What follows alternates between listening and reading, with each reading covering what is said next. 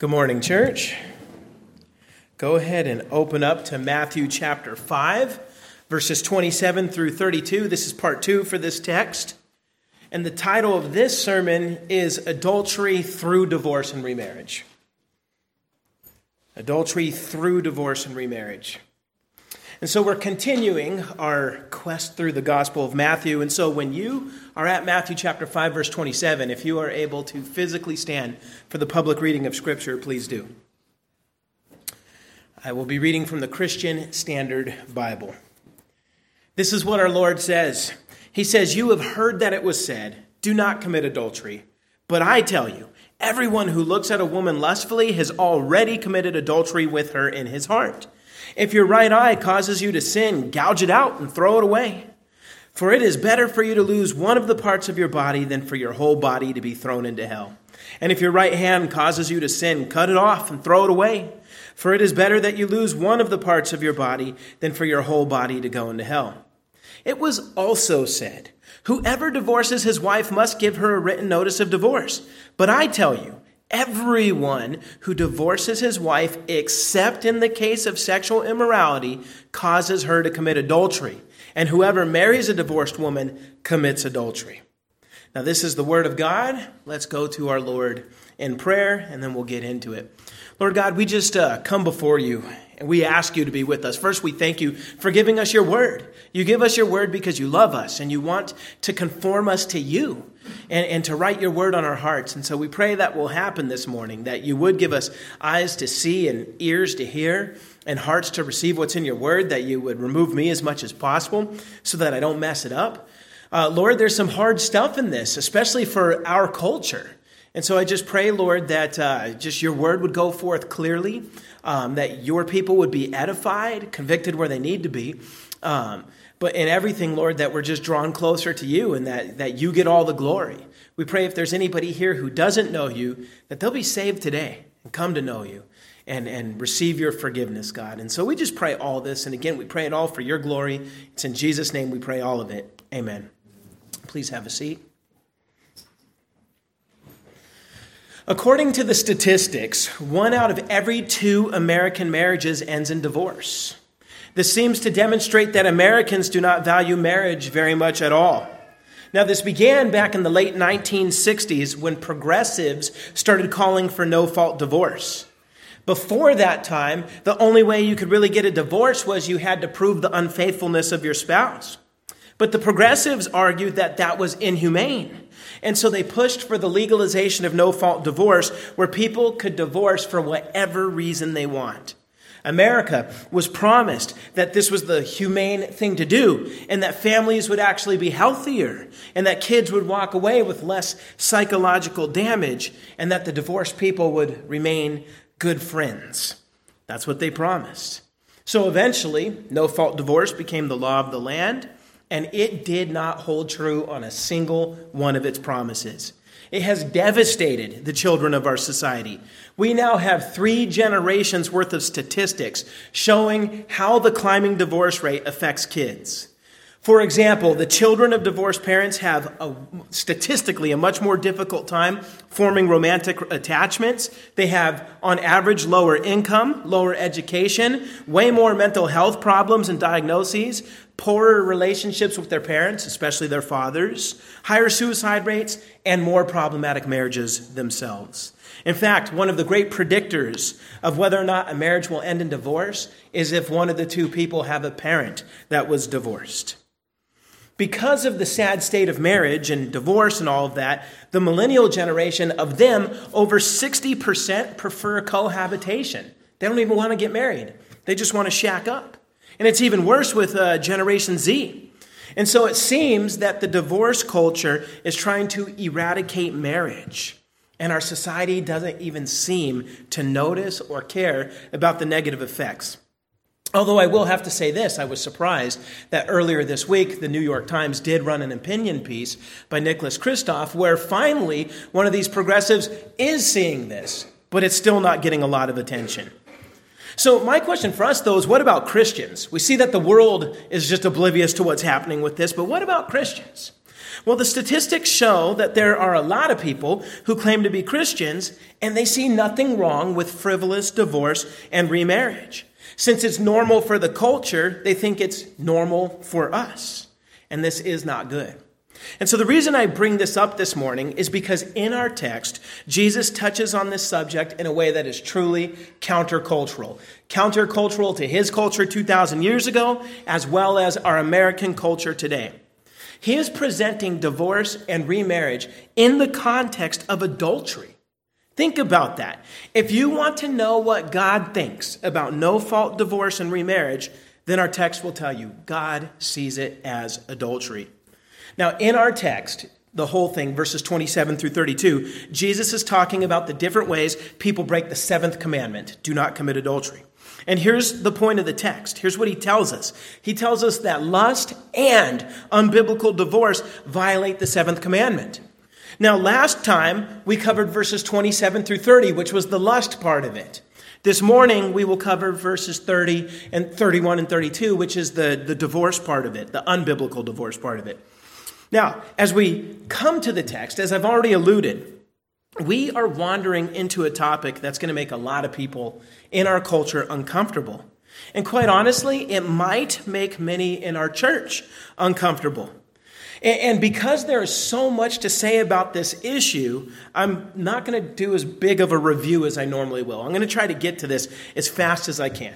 So here's what we need to know in terms of review. We are in the Sermon on the Mount, the most profound sermon ever preached. Jesus is showing us at this point in the Sermon on the Mount, he's showing us how we can read the Old Testament law and keep it in a way that is far greater than the religious experts of his time. And his point is, it's all about the heart. So what he does is he reads the command, then he explains the intent and, and the true heart of the command, and then he gives us application. So he began with the sixth commandment do not murder. And he told us it's not only about not killing people. If you're angry or hateful or resentful in your heart, you violated the sixth commandment. And so instead, what you need to do is you need to love, you need to forgive, you need to seek the well being of others, and always work towards reconciliation. That's how you keep the sixth commandment. Jesus then moved into adultery, the seventh commandment. And that's what we started last time. So he quoted it do not commit adultery. And like murder, what did he show us? He showed us that it's a lot more than just not sleeping with other people. He said, lusting in your heart makes you an adulterer of heart. It too violates the seventh commandment. And so, just to summarize really quickly, anytime we fantasize in our minds or we watch stuff that we should never see in that vein, then we are committing adultery in the heart. And I would add, Whenever you desire someone else's spouse for whatever reason, you are committing adultery in the heart. When you let your heart get captured by the desire for someone other than your spouse, that causes hurt and damage to your spouse, and even worse, you're making a mockery of God. You're tearing the gospel tract that your marriage is supposed to be. In a sense, you're, you're tearing it in pieces. So, what did Jesus tell us to do? He told us to get radical. Get rid of anything and everything in your life that tempts you to lust and will drive you towards physical adultery. Get rid of it. And so I offered a lot of examples of what getting radical might look like for us. And so if you weren't here, you could check it out on our website, sovereignway.org, or you could look us up on sermonaudio.com and you could find it there and you could get all those. I can't revisit that this morning. But what I do want to say as we progress is that that's not the only thing Jesus has to say about adultery. See, there's another way people violate the seventh commandment. There's a, and this other way could be even sneakier than lusting in the heart. Why? Well, because this other way is something that on the outside it looks legitimate. It looks legal. And I'm sure you've heard it. Some people foolishly will say that if something's legal, then it's not wrong. Well, it's legal, so it can't be a sin because our society says it's legal. It doesn't work that way. I can legally get drunk out of my mind in my house, but it's still a sin because it violates the Lord's command to not be filled with drunkenness. So just because our society says something's okay, it does not mean it is okay. That is not our standard. Well, what Jesus is going to show us is there is a form of legalized adultery that fools people into thinking they are not committing adultery. It is something that was extremely common in the ancient world, and in the last 50 years, it has become extremely common in our society. And that is frivolous divorce and remarriage. In fact, most people would be shocked if they read Jesus' words in our text this morning. Just the reading of verse 31 and 32 would probably send shivers up a lot of people. And sadly, a lot of Christians are shocked by it. But listen, if we belong to our Lord, if we truly do, then our attitude should be what we sometimes sing Here's my heart, Lord, speak what is true. And so that is what we want from our Lord. So, with that, let's look at what Jesus has to say about this other way to violate the seventh commandment. Look at verse 31. Jesus says this He says, It was also said, Whoever divorces his wife must give her a written notice of divorce. Now, there's a couple things I want to quickly point out here. The word also connects this to what he just taught in verses 27 through 30. So if you think back to it, he said, Do not commit adultery. You've heard, do not commit adultery. Now he's saying, and you've also heard. You know, whoever divorces his wife must give her a written notice of divorce. And so the point is, these are connected. The word also means he is still on the same subject. We're supposed to take both of these together. Remember, he's showing us how to read and interpret the law with two different commandments, but he's using these two commandments here to address one subject. And that one subject is adultery, and he's addressing it from two different angles. And just like with the other commandments, what we're noticing is the same pattern. Jesus quotes it, he quotes the word of God, and then he'll explain it.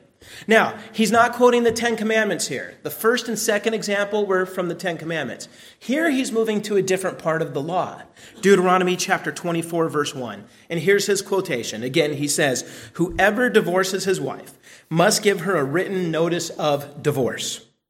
Now, it's not an exact quote, but it's a paraphrase that captures exactly what the text says. There is a verse in the Old Testament, a command that says, if you divorce your wife, you must give her that certificate of divorce. Now, it's very important that we understand the ancient context of marriage. Back then, women did not live their life independently of men. A young girl or a woman was under the protection of her father. As a married woman, she was then under the protection of her husband. That was the social safety net for women. She would not starve because somebody's estate was feeding her, caring for her, and protecting her, and she was part of that estate. And so the idea then is if she marries, she leaves her house and really joins the husband's family. She becomes part of the husband's household and becomes part of that family. So if a man divorced a woman, he was essentially kicking her out of his family, which at this point, that was her only family since she left her original family. When her husband, when her husband sends her away, she has no social safety net anymore. And, and people would assume, well, he probably sent her away because of unfaithfulness or adultery. Now, there is debate as to whether or not the certificate of divorce was to let people know that she was not an adulteress or if it was meant to let them know that she is an adulteress. Two different schools of thought on this. By the time of Jesus, most Jews believed it was the first option. They believed that the certificate was to let society know that she was not an adulteress, and therefore, if you want to marry her, she's fair game. That's what they thought the certificate was about. We're going to see as we get in the text that Jesus disagrees with that. The way that you protect women is not divorcing her and giving her a certificate. It's being loyal to her and staying married to her. That's the safety net. But people, excuse me, were substituting the real safety net with their misunderstanding of this certificate. And we'll see all of that when we get to it. But you might be wondering, after hearing some of this, like, okay, what does this have to do with adultery? You know, you're talking about divorce and certificates. What does this have to do with adultery? On the surface, it doesn't look like it has anything to do with it. But this is where the historical context becomes really important. People were using the passage from Deuteronomy 24 in a manner that so abused its original intent that its misuse created a practice of legalized adultery. And that is what Jesus is commenting on here. Let me just walk us through this. I'm going to I'm going to put it as bluntly as I can. We all agree that as Christians, right? We agree that if a man sleeps with a lot of women, he's a scumbucket, right? We agree with that, right? Say you have an unmarried man that, that sleeps with a dozen women before he gets married, we would say he's immoral. And men, you'd probably keep your daughters away from him, right? Okay, that, he's an immoral guy. And we also, as Christians, would all agree that if a married man sleeps around on his wife with multiple other women, he's, a, he's a serial adulterer, right? First guy's a serial fornicator, the second guy's a serial adulterer. Not just an adulterer, but a serial one. And we could say the same thing about women. A woman who sleeps with a bunch of men before marriage is immoral. Uh, she's a serial fornicator. And a married woman that has multiple affairs is a serial adulteress. Real simple. Nobody should argue that point. Let me take the serial aspect out of it. If a man sees a beautiful woman, lusts in his heart for her, let me rephrase. If a married man sees a beautiful woman, lusts in his heart for her, fantasizes about her, and then pursues her, culminating in an adulterous relationship, what would we call him? An adulterer, right? And if a married woman sees a handsome man or just a man that she thinks is sensitive or deep or romantic or an alpha or whatever it might be, okay, whatever's drawing her, if she lusts for him and pursues him, culminating in an adulterous relationship, what would we call her? An adulteress. So, where am I going with this? A man is married. He sees a beautiful woman. He fantasizes about her, and he sees that she feels the same about him. So he divorces his wife, marries this new woman, and then starts regularly doing with her what he used to do with his wife. You get what I'm saying? How is that different? How is that different than adultery? Notice the entire pathway is the same lust, then pursuit, then sex with someone other than your covenant for life partner. And yet, 99.999% of people will think the second example is not adultery because a person went to a courthouse and got a piece of paper written by man. That is what is at stake here. As if that paper somehow makes the sin go away. Again, that's like saying being drunk out of my mind is not a sin because it's legal. It just doesn't work. Functionally, if a man or a woman were to do what I just described, they end up sleeping with the exact same amount of people that they would have had they been married or not been married. You get what I'm saying? What I mean by that is if we expand this, let's say, to the serial divorcer and remarrier, to where let's say you, you divorce three or four times in your life. You've been with as many people as the guy that cheats on his wife four times. Or you've been with as many people as the unmarried person who sleeps with three or four people before they get married. It's all the same. Functionally, it's the same level of one flesh union with the same amount of people. But because of a piece of paper, we somehow think it's different. Do you guys see where I'm going with that? Okay, if not, then my fault for not being clear, but to me, it just, it seems clear. Frivolous divorce and remarriage causes your life to mirror that of an adulterer or an adulteress. And again, the only thing you have that you could say is different is a piece of paper. This is why Jesus can connect adultery to divorce, even though divorce is inherently different than adultery. Now, we have to ask, why is he saying this? Why is he bringing this up here and now? Well, you have to know something about the Jewish culture of the time. The Pharisees and, and anyone who thought like them could think that they dodged the bullet with verses 27 to 30. Namely, that's where Jesus said, if you lust after your heart, you've committed adultery in the heart. You know, they, they could think they dodged that bullet. First, they could say, well, no one knows what's in your heart apart from your actions. Only God knows. So nobody could say, I've really committed adultery with my heart. They can't see into my heart. And also, also, in, in my mind back then, if I'm a Pharisee, if I want a new woman, it was a simple matter of divorcing my wife and getting the new woman. And it didn't take like a year. All you had to say were the words, I divorce you, and it's official. And then all you had to do is get the new one and say, hey, let's get married. You could do it right away. It, it, it was really, really quick. And so then they could say that, hey, I saw a beautiful woman. I told my wife, I divorce you. So now I'm not committing adultery in my heart. It's just lust. And then when I marry her tomorrow and we do what married people do, it's not adultery. It's within marriage. So they could say amen to everything he said in verses 27 through 30 because they had this loophole. And that is why he then goes straight into divorce and remarriage in verses 31 and 32. He's calling them out. He's letting them know that this doesn't work. Now, during this particular time in Israel, divorce and remarriage was very, very rampant. And it was just as bad in the surrounding Roman society as well. The only difference was in the Jewish world, only a man could initiate a divorce, which will explain why Jesus words things the way he does. Whereas in the Roman world, a woman or a man could initiate it, which will explain why Paul and Mark will word it a little differently. But I'll get to that a little later. Bottom line is this among the Israelites, among the Jews, there was a really big debate on this subject. And there were two main schools of thought by two prominent celebrity rabbis. You had Rabbi Hillel and you had Rabbi Shammai.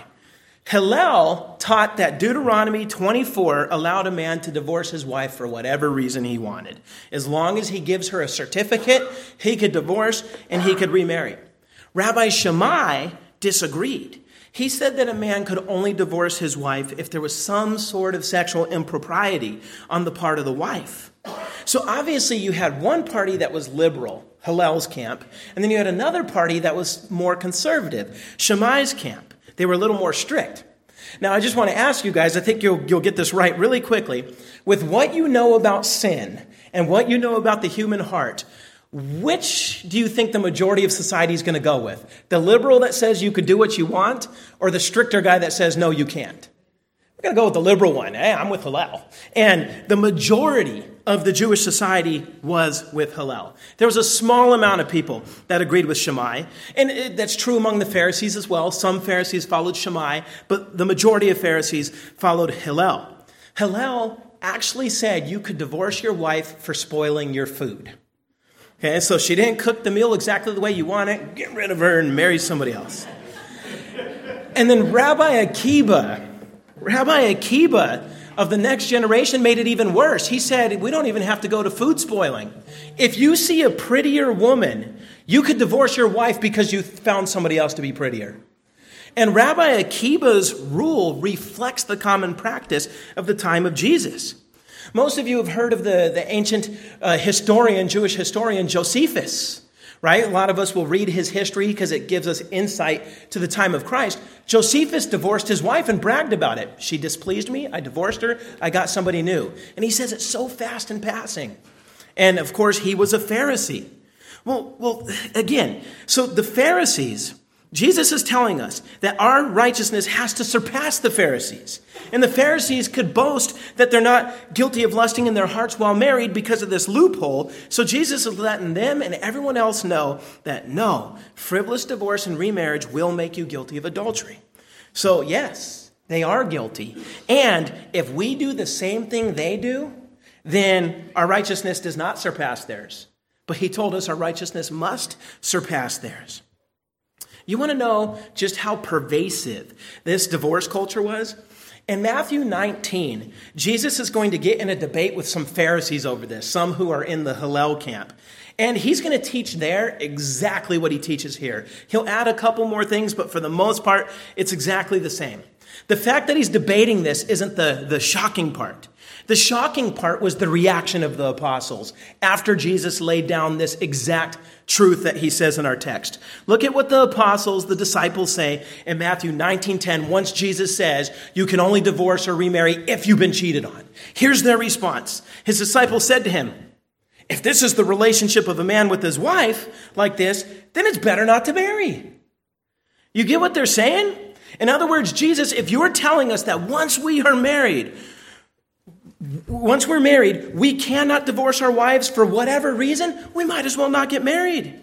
They were so used to the divorce culture of their time that if they could not have the freedom to dump their wives, they were saying it's better if we don't get married. That's what Jesus was up against, even among his own disciples. And that is what we are up against, because that's our culture today. So Jesus, he's got no tolerance for this at all. Look at verse 32. He says this. He says, But I tell you, everyone who divorces his wife, except in a case of sexual immorality, causes her to commit adultery. And whoever marries a divorced woman commits adultery. Pretty clear, pretty straightforward, pretty shocking. Now, there's a lot to unpack from this, but I do want to say something first, just a, a little bit of, uh, I don't know, just personal narration here. Since I've been a Christian, I've been bewildered by Christians that act as if they've never seen this verse, or that they read it and it cannot mean what it says. Why? Well, because I've divorced, I've remarried after being a Christian. Surely Jesus wouldn't call me uh, an adulterer, would he? Or, or it can't mean this because where's the grace?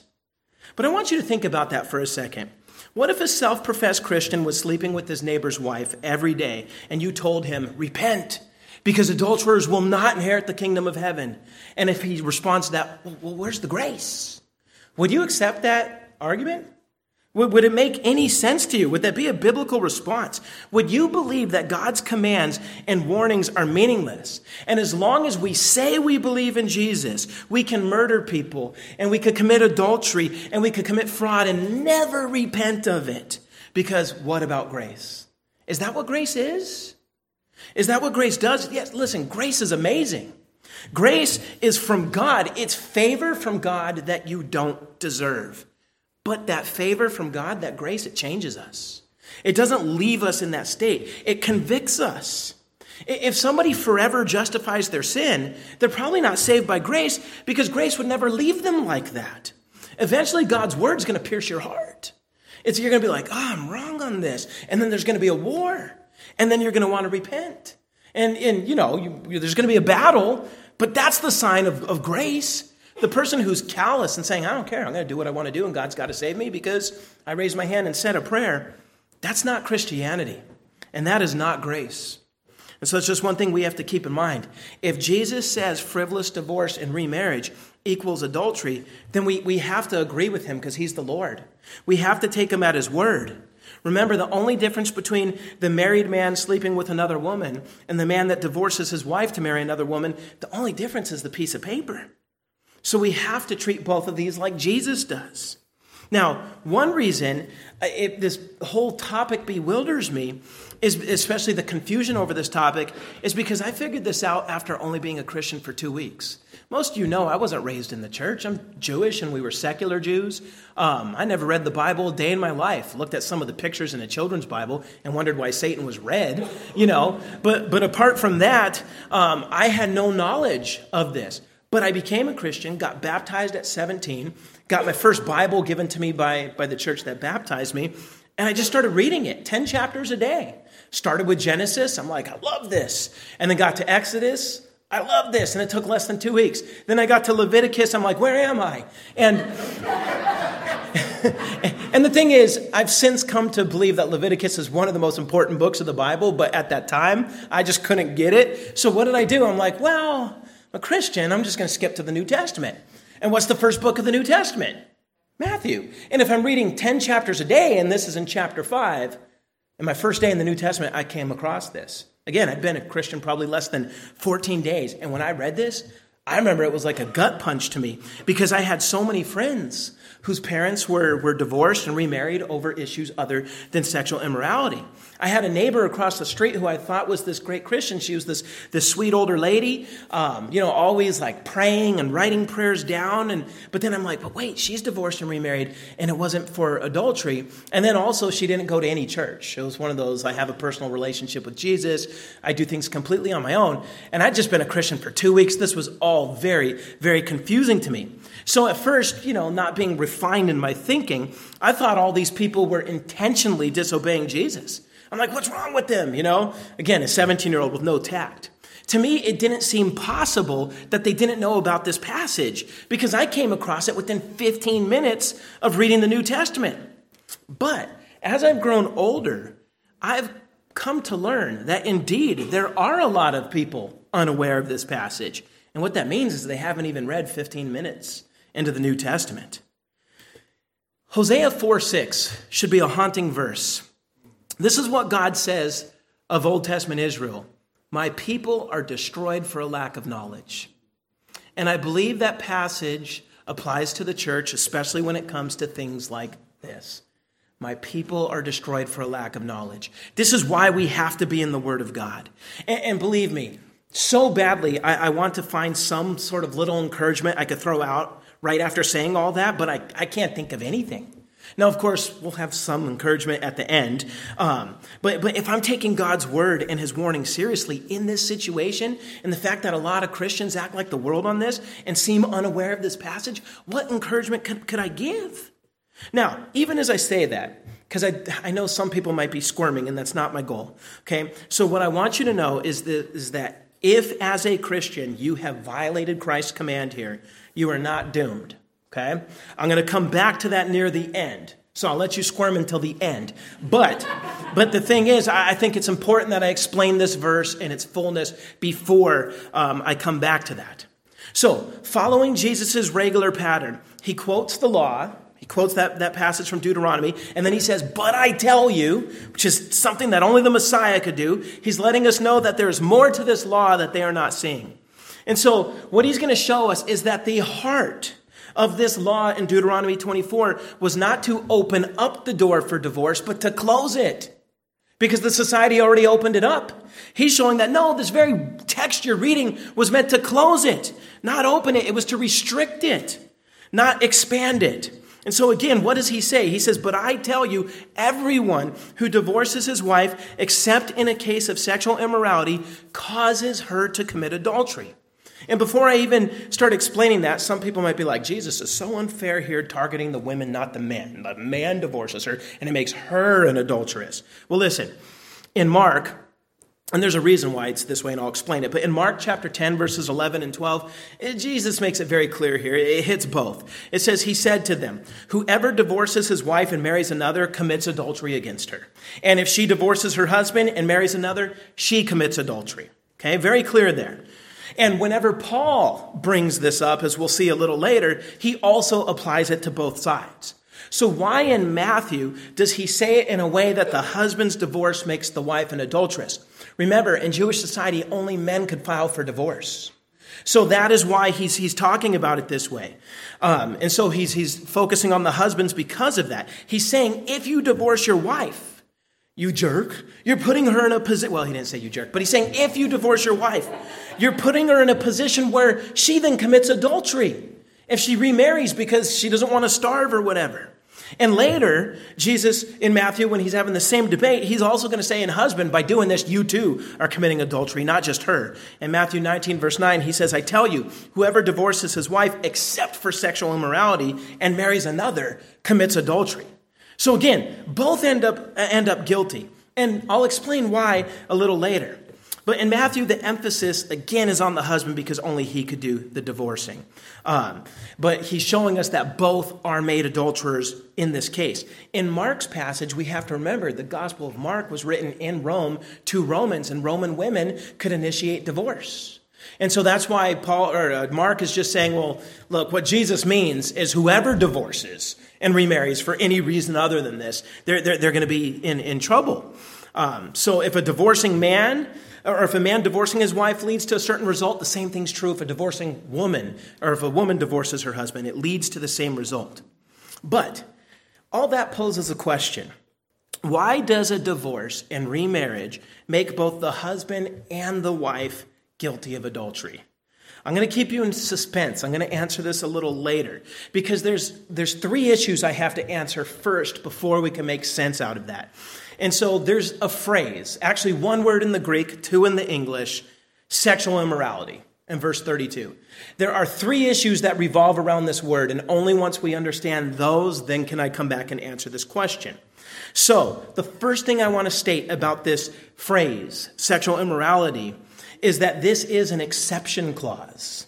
It's an exception clause. Jesus says that everyone who divorces his wife, quote, except in a case of sexual immorality, he's saying those people then are guilty of adultery. But what that means is if he divorces because of sexual immorality, then he can remarry. This is an exception clause. Okay, that, that's my point. Now, the, the woman in this case who committed the adultery, she cannot remarry because, and no one's allowed to marry her because she has forfeited her right due to unfaithfulness. But if the victim wants to remarry, they can. That's what the Lord is teaching. And, and, and, the reverse is true in our society as well. Just like the Roman society, women could initiate divorce. So if your husband cheats on you, you can divorce and you can remarry, but he must remain single. Anyone who then marries him commits adultery with him. That's the force of what Jesus is teaching here. Now, one thing that blows my mind is there's some Christians that try to say Jesus isn't giving an exception here. They want to make this harder than it has to be. They claim that, well, Matthew's the only one that puts this exception. Mark and Luke don't put this exception. Let me ask you something. How many times does the Bible have to say something for it to be true? Once. If we believe every letter and every stroke of a letter is inspired by God, then we should never dismiss something in the Bible by saying, well, it only says it once. That's no respect for the Word of God. And furthermore, not only does Matthew offer this once, he offers it twice, and Paul in 1 Corinthians 7 is going to offer a second exception. Okay? And so the reason I say all this is the Bible means to protect the innocent party. If a spouse is faithful, but their partner is not, why would a just and holy God punish the innocent spouse for the sins of the other? Why would God say you have to stay in this situation and just let them cheat on you? Or if they abandon you, well, you got to stay single because they abandon you when you're not the one who did anything wrong there. See, that's legalism when people say that. And legalism really truly does put a yoke on people and it weighs down the innocent. And that's why I can't stand legalism. If you are a victim of sexual infidelity in your marriage, then you are allowed to divorce and remarry. Now, the Jews and the Romans of this time said you have to divorce if they cheat on you. It's law. If they cheat on you, you are required to divorce them. Jesus does not say that. He gives you the option to divorce and remarry, but he does not force you to do it. The Bible always allows for reconciliation, and reconciliation is the only hope for the guilty party, right? Because if the victim divorces, and remarries, then the guilty party has to remain single. And if he is truly repentant for his sin, then pleasing God will be far more important to him than his desire to remarry. It's that simple. Okay? Some of our actions have lifelong consequences. And I know as Americans, we don't like to hear that. Christians in other parts of the world have no problem with that concept. Let me give you an example of a lifelong consequence. As a pastor, if I commit adultery or embezzlement, I am using this position of leadership that God gave me over his household to seduce women and steal money. I am forever disqualified for being a pastor.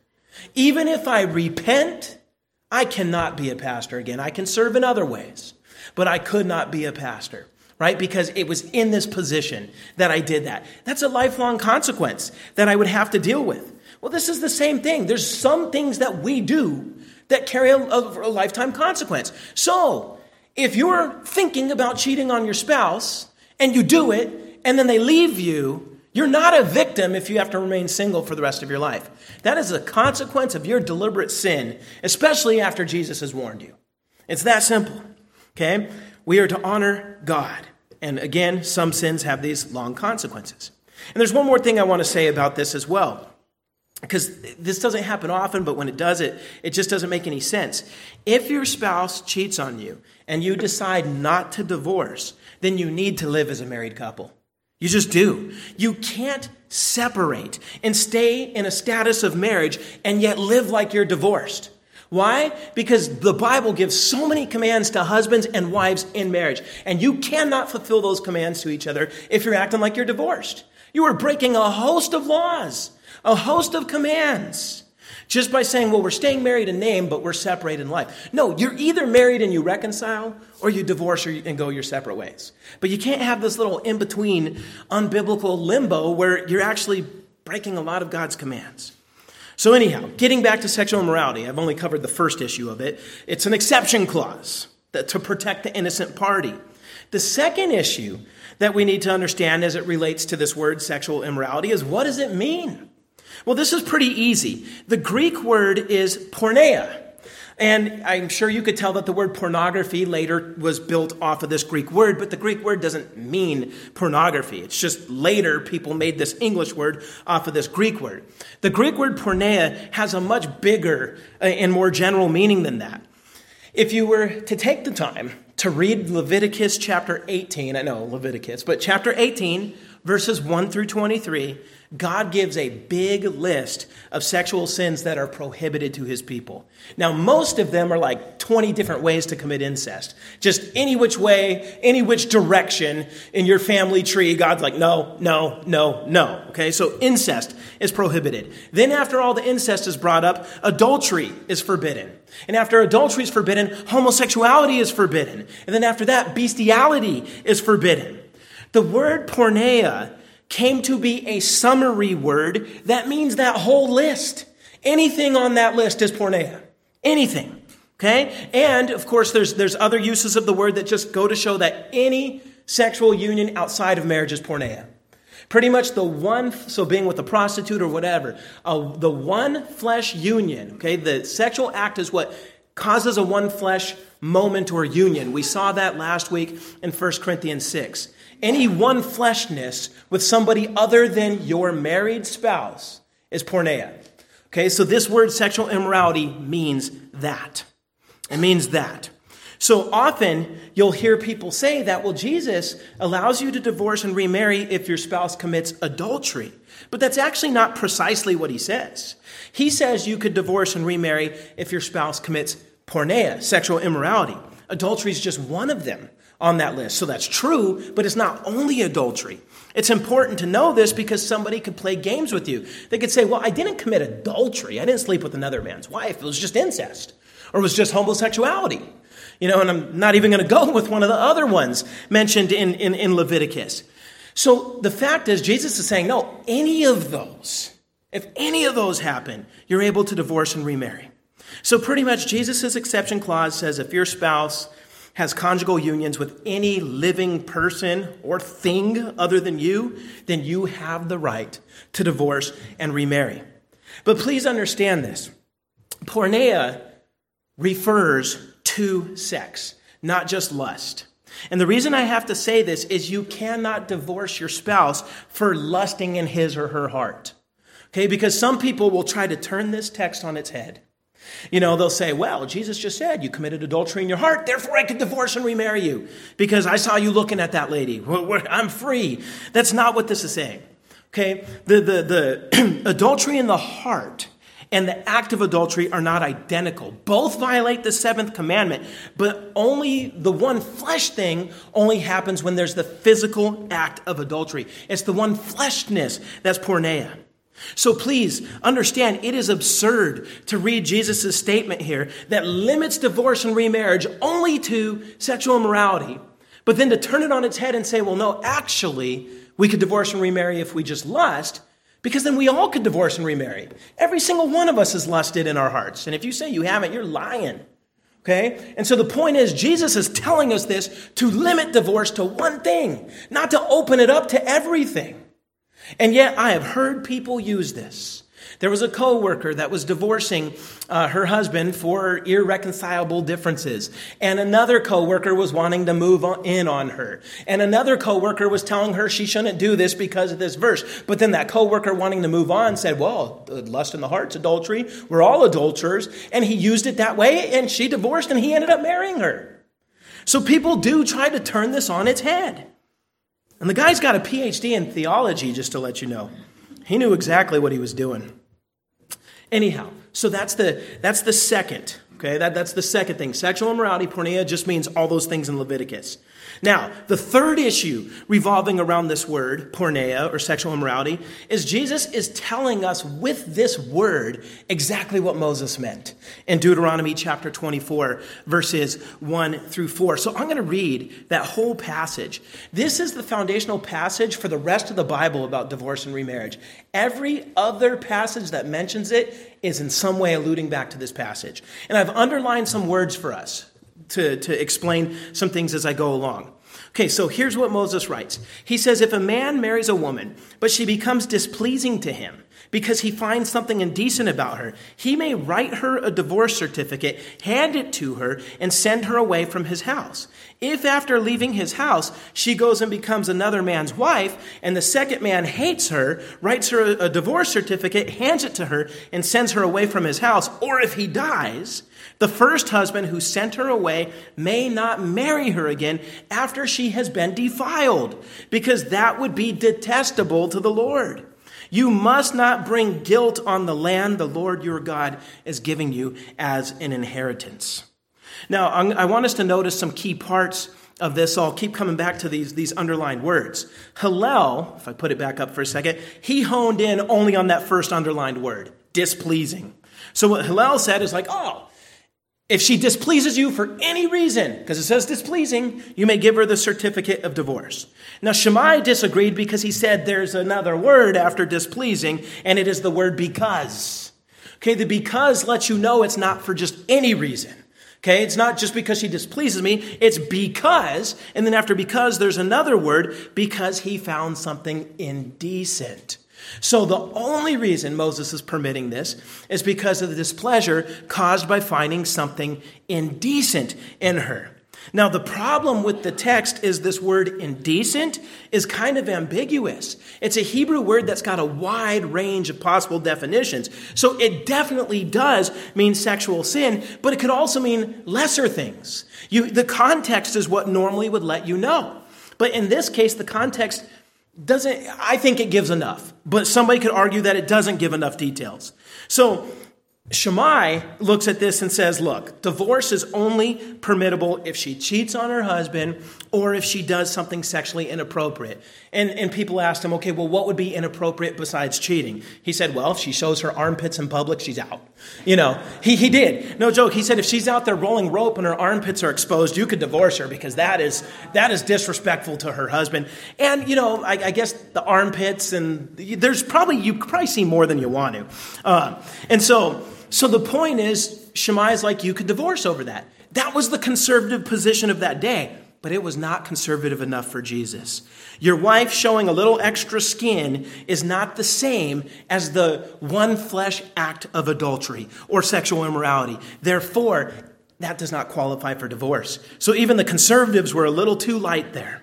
Now, Jesus telling everyone that he's telling everyone here then that the word indecent, he's telling you what it means. It means porneia. Porneia.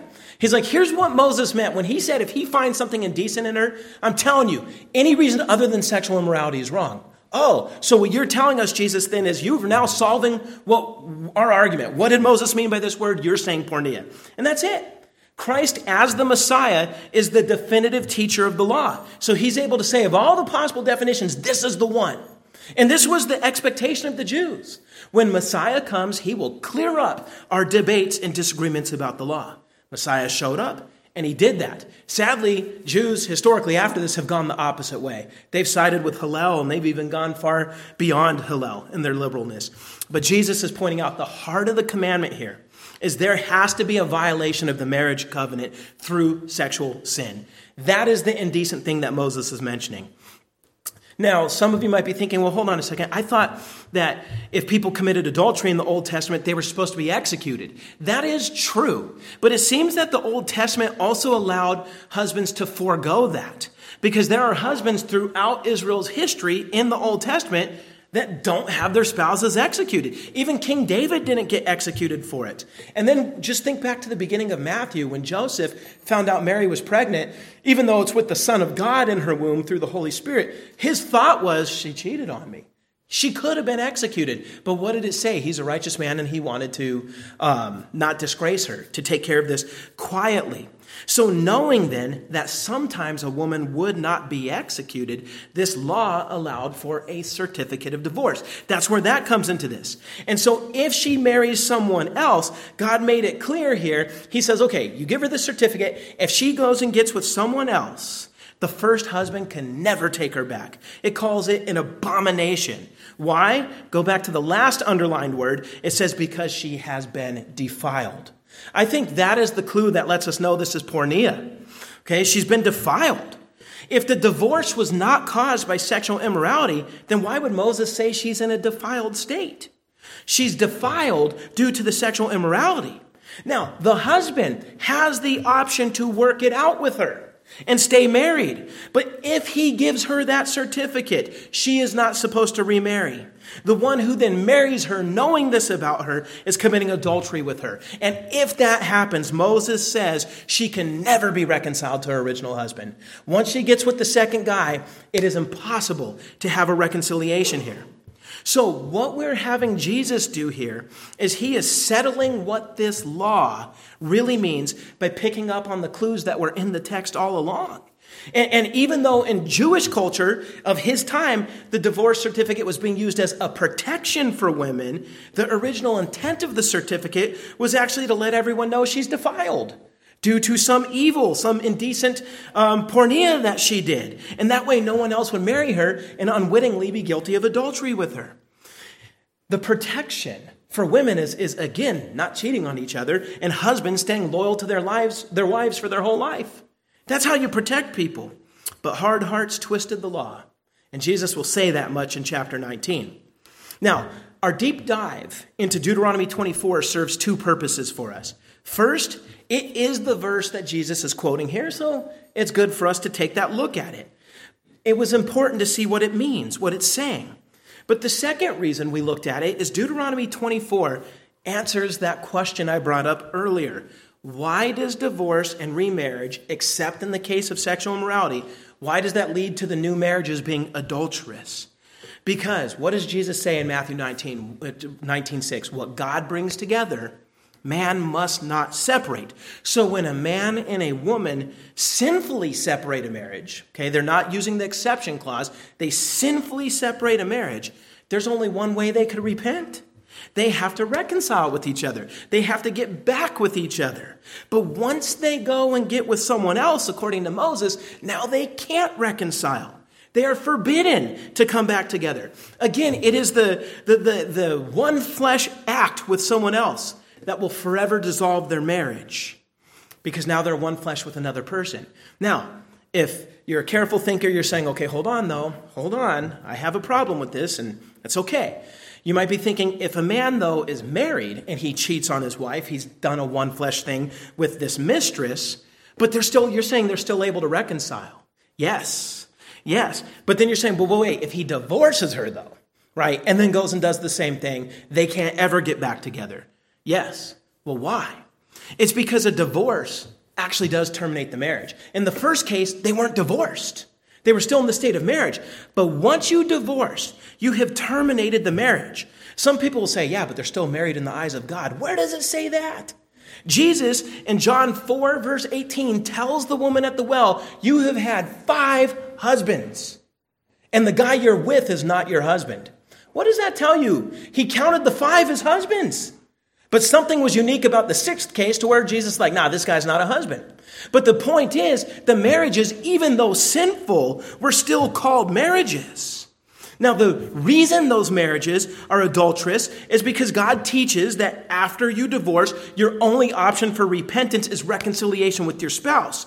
When you choose to marry someone else, and it is a real marriage, but when you choose that, you have now made reconciliation impossible. And so, what this means is, sexually speaking, even after you divorce, if the divorce is for a frivolous reason, you are still only allowed to have conjugal unions with that one person, your ex spouse. But you can't have it anymore because you're not married to the person. That would be fornication. If you want that one flesh union, then what do you have to do? Remarry. You got to marry her again. You got to make this right. You got to fix it. That's the point because you are obligated to that person for life. It's only death that would break that obligation. But if you go and marry someone else and have that kind of union in that kind of way, then you've committed that adultery as a matter of fact, even if it's not by a matter of the law. And this is why Jesus is saying this frivolous divorce makes you both adulterers, because now you can't make right what you have wronged. In Romans, Paul teaches us that the church as the church that we're not under the law in the same way the Old Testament saints are. I think I've already shown that we still do keep the law, but the relationship's a little different. And Paul uses remarriage as the example. And you can notice that he's totally pulling from Deuteronomy 24 in this. Look what Paul says in Romans 7 3. He says, So then, speaking of a wife, if she is married to another man, so he's calling it a marriage. If she is married to another man while her husband is still living, she will be called an adulteress. But if her husband dies, she's free from that law.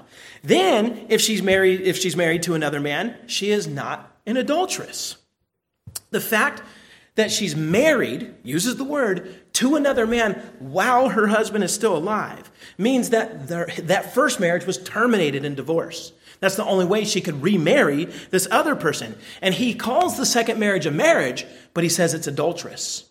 That's the key that I want you to see. But if the husband died before any of that happened, well, then she wouldn't be adulterous. It's clear he's basing these details on Deuteronomy 24, verses 1 through 4. And in 1 Corinthians 7, verses 10 through 11, he's going to uh, say something similar. This is a very, I think, key text for the church on this. Paul says this in 1 Corinthians 7 10 and 11. He says, To the married, I give this command, not I, but the Lord. A wife is not to leave her husband. But if she does leave, she must remain unmarried or be reconciled to her husband. And a husband is not to divorce his wife. Now, a lot of times people get hung up on him saying, Well, I'm not saying this, the Lord is saying this. All he means by that is he's referring to what Jesus is teaching in our text. Okay, Jesus gave public teaching on marriage. And Paul is saying that, listen, what I'm telling you right now is what the Lord taught in public. So it's not me saying it. This is what we all know that Jesus already said. And what did he say? That a wife must not leave her husband, a husband must not leave his wife. But if that happens, he says they must remain unmarried. Why? Because again, he says so that they could be reconciled. They must be reconciled to each other. The moment she gets with someone else, you go back to what he said in Romans, she or he are guilty of adultery. And notice that Paul makes it clear this is a command from the Lord. I'll put it back up again. He says that to the married, I give this command. Oh, by the way, it's Jesus' command. You don't leave each other. That's the command. And the reason I bring that up is some people read this as well. It says we can leave each other. We just have to remain unmarried. And I, I just fell out of love with this person. I could be alone for the rest of my life. Who cares how this affects them? That is not what this is saying. The command is don't leave each other. But if you sin and leave each other, then you have to stay single for the reconciliation. And I'll tell you something if you frivolously leave each other in a church like this, you are violating the command. There will be Matthew 18. We're not just going to allow something like that to, to continue because it's not right. Okay? And so the point is, they must not leave each other. If they do, don't touch nobody else because you got to reconcile. That's the point. That is the only way to repent and reconcile here. Any other relationship is adulterous. So I think it's clear when we look at all that, the Bible speaks with only one voice on this subject. Divorce and remarriage, when it's no fault, okay, causes one to break the seventh commandment for every reason we've seen this morning. Jesus gives the one exception sexual immorality, because that was the true intent of Deuteronomy 24. And then, as I mentioned earlier, Paul gives one more exception that I do need to bring up 1 Corinthians 7.15. He, a new situation arrives. When Jesus taught the crowds, everybody was part of the covenant. He's teaching Israel. But with his death, burial, and resurrection and the birth of the church, he sends us out into the world. Now it's possible you have two pagans. One hears the gospel, gets saved, but the spouse doesn't. So now in a single household, you have one person who's part of the covenant and another person who's not. That raises a new question, and that's what Paul is answering here in 1 Corinthians 7:15. If you're the believer, you stay loyal to your unbelieving spouse, but if they leave, you're not bound. He says, "If the unbeliever leaves, let him leave. A brother or sister is not bound. The marriage is done. He's not bound in such cases. God has called you to live in peace. So, in that case, you could remarry because you were abandoned by an unbeliever. So, I want to be clear on this. Sexual immorality and being abandoned by an unbeliever are the only two legitimate reasons a person could divorce and remarry. Irreconcilable differences is not a valid reason. You burnt my toast? Gotta live with it. Okay? You're not happy? That's not a valid reason. These are just manifestations of the narcissistic self worship that our society tries to brainwash us with. If your spouse is mean at times, because we all can be mean at times with our words, well, that doesn't cut it either. Now, What if there's physical abuse? If there's physical abuse, the Bible does provide protection. First, a crime has happened. The cops should be called. Okay? Justice should be done. Also, we're commanded to flee persecution. You don't have to stay in it. You could flee to the physical safety and then let the courts take their their part and let the church do its part. If the person says he's a believer and does not repent, he has created a situation where A, you cannot go back because he's keeping the situation dangerous for you. He has functionally abandoned you. And if he won't repent, we have to excommunicate him, which declares him as an unbeliever. See where I'm going with this? That he's now declared an unbeliever, he's functionally abandoned you, you are no longer bound in that case. It's not because of the abuse, it's because of the abandonment. That is why you would be able to divorce and remarry. If he was an unbeliever to begin with, well, then he's abandoned you by not making a situation that you could safely live in. So again, all that falls under Paul's exception. Now, one question people ask is well, wait a second, what if I want to work my marriage out? But my spouse leaves me for selfish reasons. Well, the Bible commands you to stay single so that you could reconcile. But if it's an unbeliever, it just told you you're not bound, right? But then you're thinking, okay, but I'm married to somebody who says he or she is a believer and they're just going to bounce on me. So what do I do in this case? Well, the person has sinned, has sinned by violating the Lord's command not to separate, not to divorce. So the church would do the Matthew 18 process, and if at the end of it the so called believer refuses to repent, again, excommunication, which is effectually declaring him an unbeliever, now it's an unbeliever that's abandoned you. You see what I'm saying with that? So that's how it works, okay? It's pretty, pretty simple. Um, and so, bottom line is this if a person, oh, and just one more thing to add to that. If a so called believer is leaving you, this person's not going to stay single their whole life. Either they're going to get with somebody else, and then you could leave them for Jesus' exception clause, or we excommunicate them first and you get to leave them for Paul's exception clause. My point is, either way, the Bible always looks after the innocent victim. Someone else's sin is not going to leave you in a singleness limbo. That's what I want to encourage you with, because sometimes people would look at this and be like, oh man, I'm in trouble because of somebody else's sin. No. Now, all that to say, there's just one last thing to address. What if you have been divorced and remarried? Are you perpetually an adulterer that is doomed to the lake of fire? Well, first, let me answer this the easy way. If all that happened when you were an unbeliever, it was washed away when you became a Christian, so I wouldn't worry about it. But what if this happened while you were a Christian? Well, it's more complicated. But in short, no, you are not doomed. Have you created a mess? Yes. Is it tough to untangle? Yes. But just to simplify this, we need to ask what does it mean to repent of the sin? Well, again, what does Moses say? If you divorce but neither of you have been remarried, you repent by getting back together. That simple. But if either of you have remarried, you have now committed an adulterous act with the new marriage, you can't reconcile the first marriage, so what do you do? Because that kind of repentance is now off the table? Well, because again, you can't reconcile to the first spouse. So we have to ask, what does repentance look like in that case? Well, remember what repentance is. Repentance is three things together it's changing your mind, changing your emotions or feelings, and changing your direction. Those three changes. So, changing your mind first means you agree with God. If He says your remarriage was a sin, then it was a sin and you don't make excuses. You're like, God, you're right. I was wrong. You don't fight him.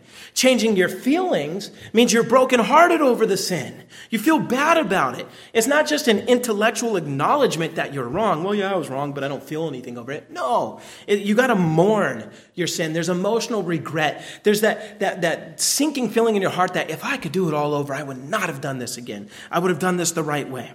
Okay? And so that's the changing the feelings. And then changing your direction is where you do something about it. It's not just internal, it's external. You can't remarry the first spouse because they've now got with somebody else or you have. So how do you repent in that case?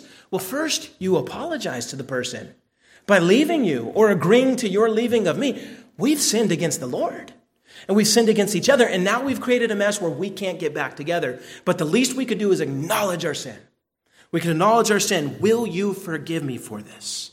And of course, that presupposes you've already asked God for your forgiveness or for his forgiveness. Bottom line is that's all you could do in this case to repent. So then that poses the question well, okay, I've done that, let's say.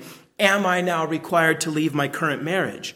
No, because even though the current marriage, when you entered it, was adulterous, the Bible still calls it a marriage. And so now you've repented, you've been forgiven of that adultery status. What remains now is just the marriage. So all the commands that apply to marriage command here. You have to be a loving and faithful spouse. And imagine the extra evil that would happen if you now abandon the spouse and the kids with that spouse. You've now done more sin than the marriage itself was. Remember, David was able to stay married to Bathsheba, and God brought the next king, Solomon, out of that. So God is able to redeem the things that we mess up. But with that, let me give a warning. If you divorced your spouse for a reason not authorized in Scripture and you haven't repented, repent. If right now you're contemplating it, don't deceive yourself into thinking that you'll sin now and repent later. Because I know people who think that way. Well, now that I've heard this, well, I'm going to sin now, and then I could repent later because he just told me I could repent later. Listen, that is high handed, presumptuous sin. If you belong to God, obey him first. Because if you raise your fist against the Almighty and say, I'm going to marry this other person, even though Jesus told me I can't, then you violated the first commandment. He says, Have no other God before me, and you say, I do have a God before you, it's me. Because you said I can't, I say I can. That's violating the first commandment. You've also violated the second commandment. Don't make idols, because you've made this other person or this marriage an idol. Okay, you violated the seventh commandment in that case because your new marriage is adulterous. You violated the tenth commandment because you're coveting something forbidden to you. And honestly, I think you've also violated the eighth commandment because you're stealing for yourself something that was not yours. To be okay with a blanket, high handed rebellion against God, where I'm going to conspire to break five of the Ten Commandments in one act on this idea that once I get what I want, then I can repent later, I'm just saying that sounds pretty dangerous and crazy to me. If you love God with all your heart, mind, and strength, then commit to obeying Him in the situation you are right now. Now, if you ignore this warning and go forward with the sinful intentions, I do pray in the future that your repentance would be real. I don't want to see you in the lake of fire. But again, if you're planning on sinning now and repenting later, it does call into question that later repentance. What's to say five years later you, you want something else God forbids? And you're going to go through the same thing again. If you want to know that you have a repentant heart, then repent right now. Not a future repentance after you've already sinned. Repentance is the commitment that if I could do it all over again, I would do this right and not wrong. If you're planning to do wrong, there's not repentance there.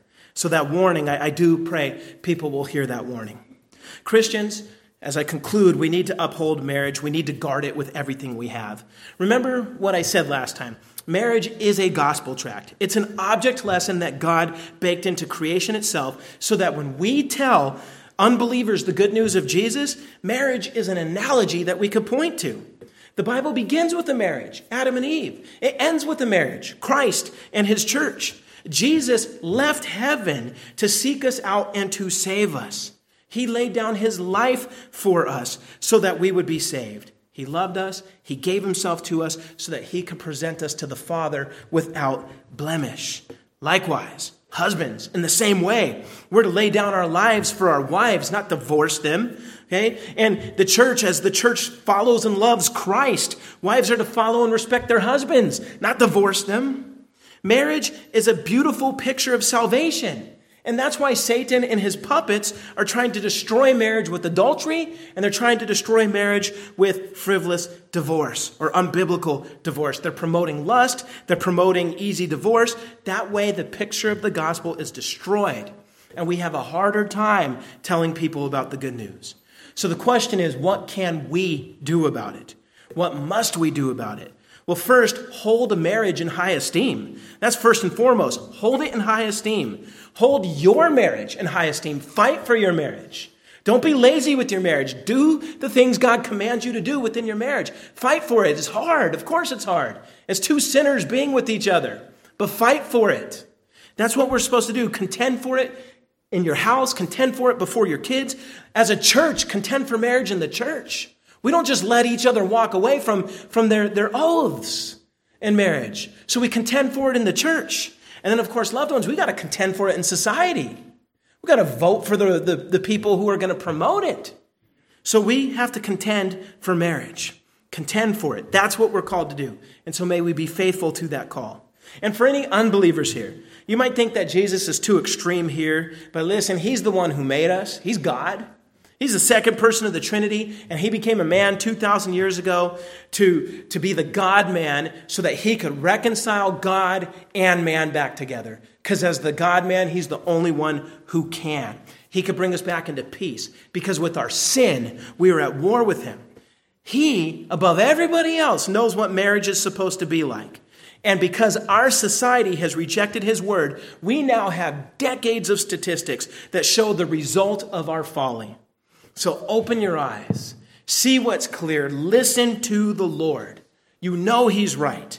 And even more so, you know that you got a bigger problem than marriage and, and divorce. You're a sinner just like the rest of us. You've committed trillions of sins if we're going to add your thoughts and your actions together. And a day is coming where you will stand before the King in his glory, and the books will be opened, and all your sins will be read back to you. There will be no argument left in your mouth that you don't deserve the condemnation that God says you deserve. So you need a Savior, and Jesus is that Savior.